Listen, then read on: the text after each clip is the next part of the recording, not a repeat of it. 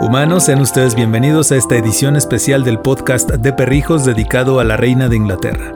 Soy Mario Terrés y junto a Brenda Mendoza estaremos platicando acerca de Isabel II y su amor por los corgis, los perros reales de Inglaterra.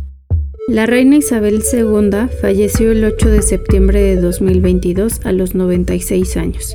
Desde pequeña convivió con animales, sobre todo con corgis, ya que a partir de la afición de su padre, el rey Jorge VI, por estos peludos, siempre habían perritos en casa. Susan fue la primera corgi de la reina. Se la dieron en su cumpleaños 18.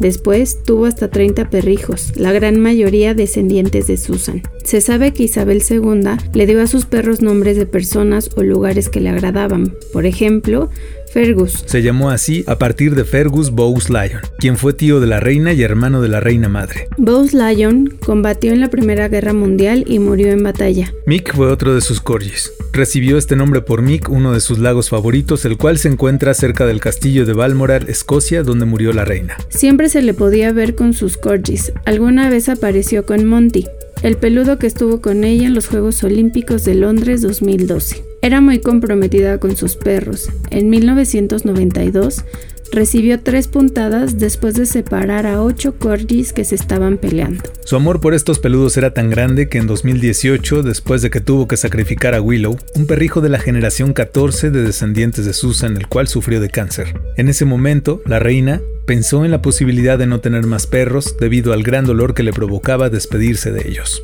Quienes frecuentaban a la reina Isabel II saben lo importante que eran sus perros.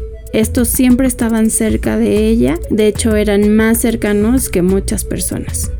Creía que sus corgis eran absolutamente leales, pues nunca la decepcionaron. Esta lealtad les mereció que incluso los perrijos reales tuvieran su propio chef para que les preparara comida gourmet siempre fresca. En sus últimos años, la reina se despidió de Vulcan, su entonces penúltimo perrijo. Esto provocó que solo se quedara con Candy, a la que consideró su última corgi. Sin embargo, poco después llegaron Fergus y Mick, los últimos perrijos que la acompañaron. Alrededor del amor de la reina y sus corgis hay todo tipo de mercancía que se puede conseguir, incluso en la tienda del Palacio de Buckingham. También para darnos una idea, podemos volver a ver la película Corgi, un perro real, inspirada en los perrijos de la reina Isabel II.